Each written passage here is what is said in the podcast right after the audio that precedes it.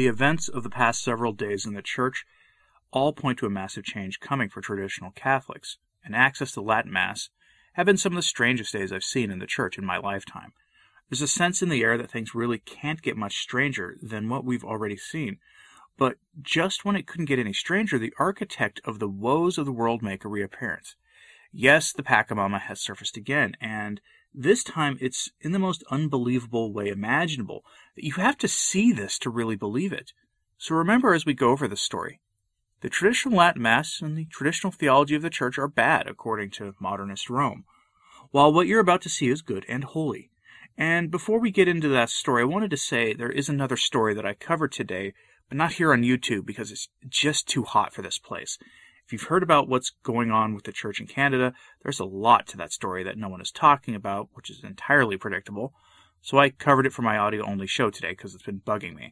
So look to show up on Spotify or Apple or Podbean because you do need to hear what I have to say. And if you don't have access to those platforms, because not everybody does, the pinned comment here on YouTube has a link to where you can hear it in an embedded player on my sources blog. So don't miss it, please. Anyway, let's dive in to the return of the Pachamama. And yes, I say the return of the Pachamama because the Pachamama himself, Francis the Most Humble and accompanying, is waging his own campaign against the church and the faith, and nothing has made that more clear than the Pachamama incident of October 2019. By now you have to have heard about that, but if not, the short version is this. On the feast of St. Francis of Assisi, a, a saint of the church who is very dear to my heart, Francis the Accompanier was present for an act of demonic idolatry, where a symbol of a demon was enthroned in the Vatican gardens in a ceremony that former followers of similar demons who became Catholics said was an enthronement ceremony, and an idol of that demon was paraded around and venerated by its followers, complete with that idol being placed over the relics of St. Peter in the Basilica of, uh, in Rome. All this was to kick off the Pan Amazon Synod, and as we all know, this, you know, idol ended up taking a swim in the Tiber, which caused much joy and rejoicing um, for the faithful because this caused quite a stir, and the Vatican at the time tried to cover its bases and claimed that it was not an image of Our Lady, but only the most strident of modernists actually believed that. Later, the Vatican would mint Pachamama coins to commemorate the creature, all of which brought to mind the words of Our Lady of La Salette Rome will lose the faith and become the seat of Antichrist. What that warning from Our Lady really means is anyone's guess, but more people were quoting that message after the events of October 2019 than I'd ever seen previously. Then something remarkable happened. Sister Sasagawa of the Our Lady of Akita apparition fame had a new message from the angel affiliated with that message that told the faithful to pray and do acts of penance for what had happened in Rome and that bad things were coming. Then came 2020. Enough said. And the Pachamama has returned, this time in Mexico City. To John Henry Weston's website we go for this story. Buckle up, folks. Headline The Pachamama as a Monstrance, Guadalajara, Mexico. Now, the piece was written by Marco Tosatti for his website, which I frequently use directly. He's an Italian journalist who is a traditional Catholic and is the source of many of my stories that really no one else talks about. But yes, the Pachamama appears to be back and turned into a monstrance, so that when you're adoring the Blessed Sacrament, you're also adoring an idol of the demon. And yes, that's the idol on your screen for those who don't believe me. That's the monstrance, and you'll see that it is serving as a monstrance. Mr. Tosatti begins his short piece by saying that if he'd been reading some sort of strange fiction novel about an evil future, and if it had been, if this had been in it, he wouldn't have believed what he was reading. Truth is stranger than fiction. According to Mr. Tosatti, quote, but in fact it has happened and is still happening in Guadalajara, Mexico, in the parish of San Juan de Macias, run by a Spanish priest, Juan Pedro Oriol, who, as far as they tell me, is very powerful and to whom Cardinal Robles cannot say no to about anything. Thus, the Pachamama monstrance was used for the first time at a youth meeting and dominates the high altar under the crucifix. I would say that in these times there is nothing we haven't seen, no? Ah, yes, the high altar, the one that the traditional Mass had always been said on in that parish back when such things were the norm in the church. Very symbolic for our time. And that cardinal can say no to the priest about anything, Really? If that's the case, then I'm not worried at all about what happens when priests of the FSSP or similar groups refuse to pinch incense to Caesar by saying the new Mass in order to be able to continue to say the traditional Latin Mass, because if this is okay, then surely the traditional liturgy and theology of the Church are okay too, right? Of course not. But that is at the crux of this problem. All the images on your screen are from that parish, and remember, They are okay in the new church, while the traditional faith is not. And no matter what these figures say, that image is not of Our Lady. No matter what some Catholic Answers apologist says, that is not of Our Lady. Period. Full stop. It is not something that anyone with a sensus fide can defend, but people do. What we're really witnessing in the church is the appearance of the triumph of evil. That's what it looks like, the appearance of the triumph of evil. As Our Lady told Sister Lucia once, it will be darkest just before the triumph of the Immaculate Heart. And while things will get darker for the faithful, it must be said that our Lord will triumph before this is all over. Rest assured in that. But it will get weirder and it will get darker because with these synods coming quickly, we can already see where it's all headed. Francis fully embraced Pastor Jimmy Martin's entire program of okaying sins that cry out to heaven for justice.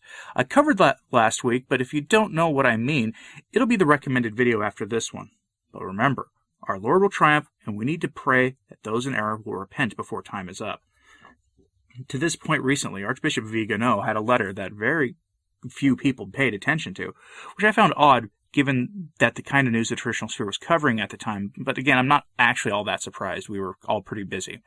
Vigano is addressing the recent overt turn towards embracing Pastor Jimmy Martin of the Jesuit Church and the sins he says aren't sins, despite sacred scripture saying quite clearly otherwise.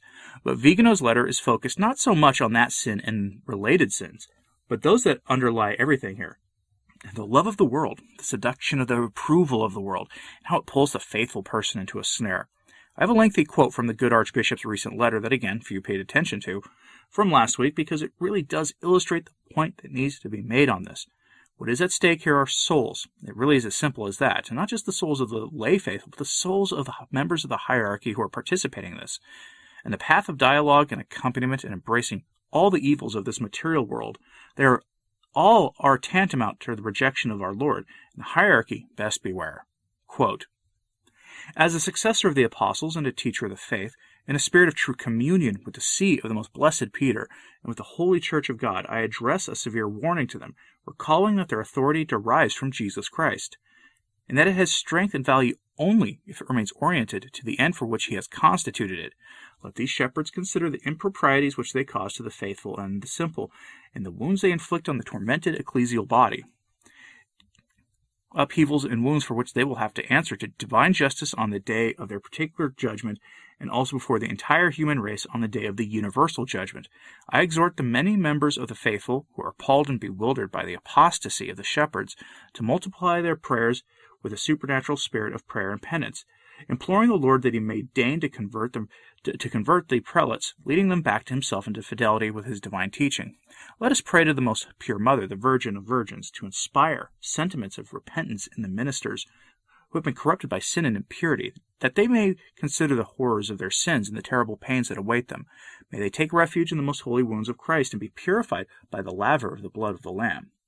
To our brothers seduced by the world, the flesh, and the devil, I address a heartfelt appeal, so that they may understand that there is no pride in offending God, in knowingly contributing to the torments of his passion, in twisting one's own nature and wickedly refusing the salvation that he won from his Father through his death on the wood of the cross. May your weaknesses an occasion of holiness, a reason for repentance, an opportunity to make the greatness of God shine forth in your lives. Do not allow yourself to be deceived by an enemy who today seems to indulge your vices with the sole intention of stealing your souls and ending you for eternity. Be proud, truly proud, not of subjugation to sin and evil, but of having known how to resist the seductions of the flesh for love of Jesus Christ. Think of your immortal soul, for which the Lord did not hesitate to suffer and die.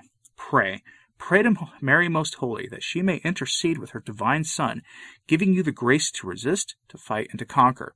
Offer your sufferings, your sacrifices, and your fasting to the Lord in order to obtain that freedom from evil which the seducer wants to take away from you by deceit. This will be your true grace, and ours as well. I'm also reminded of something else here the prophecy of St. Francis of Assisi.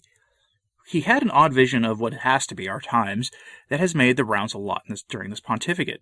You know, of an alleged pope with the same name as St. Francis of Assisi. Hmm. Again, I'm not a big believer in coincidences. Here's the prophecy for those not familiar. Quote, the time is fast approaching in which there will be great tests and afflictions, perplexities and dissensions, both of spiritual and temporal, will abound. The charity of many will grow cold, and the malice of the wicked will increase. The devils will have unusual power. The immaculate purity of our order and of others will be so much obscured that there will be very few Christians who will obey the true sovereign pontiff and the Roman Church with loyal hearts and perfect charity. At the time of this tribulation, a man, not canonically chosen, will be raised to the pontificate, who by his cunning will endeavor to draw many into error and death. The improprieties will be multiplied, our order will be divided, and many others will be entirely destroyed, because they will consent to error instead of opposing it.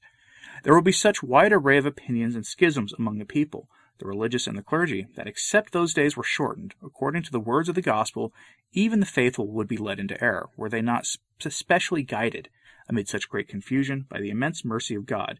Then our rule and manner of life will be stridently opposed by some, and terrible tests will come upon us.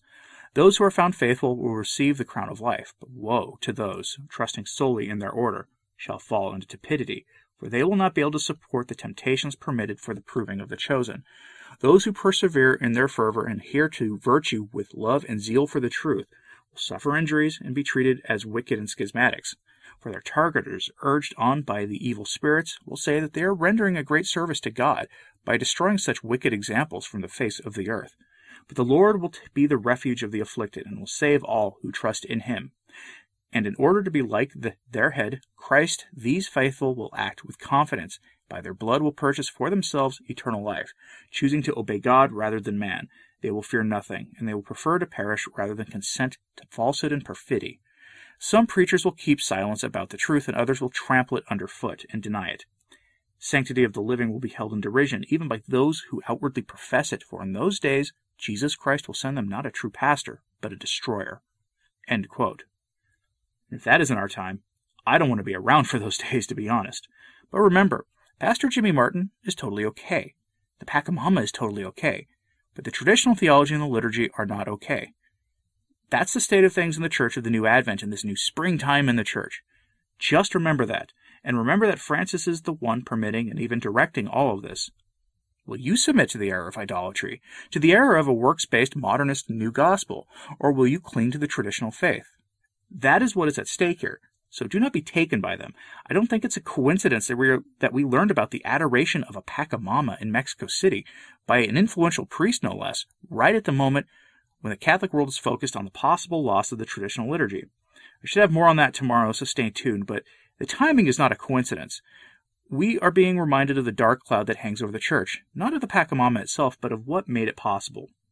Modernism, and the hold it's had on the church since before the council. Modernism is the driving force behind what we see today in the church, and it is a defined heresy, and those who knowingly hold to a heresy are outside the church. Remember that as you try to make your decisions about whether to obey evil edicts that come from Rome and the bishops in the coming days and months.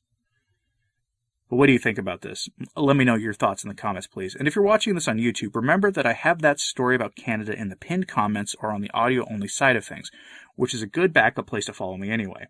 Pretty much any of the major podcasting platforms will have Return to Tradition on it, so find it there or in the pinned comment, please. But let me know your thoughts on the story or the Canada story in the comments. And as always, pray for the church. I'm Anthony Stine. Ave Maria.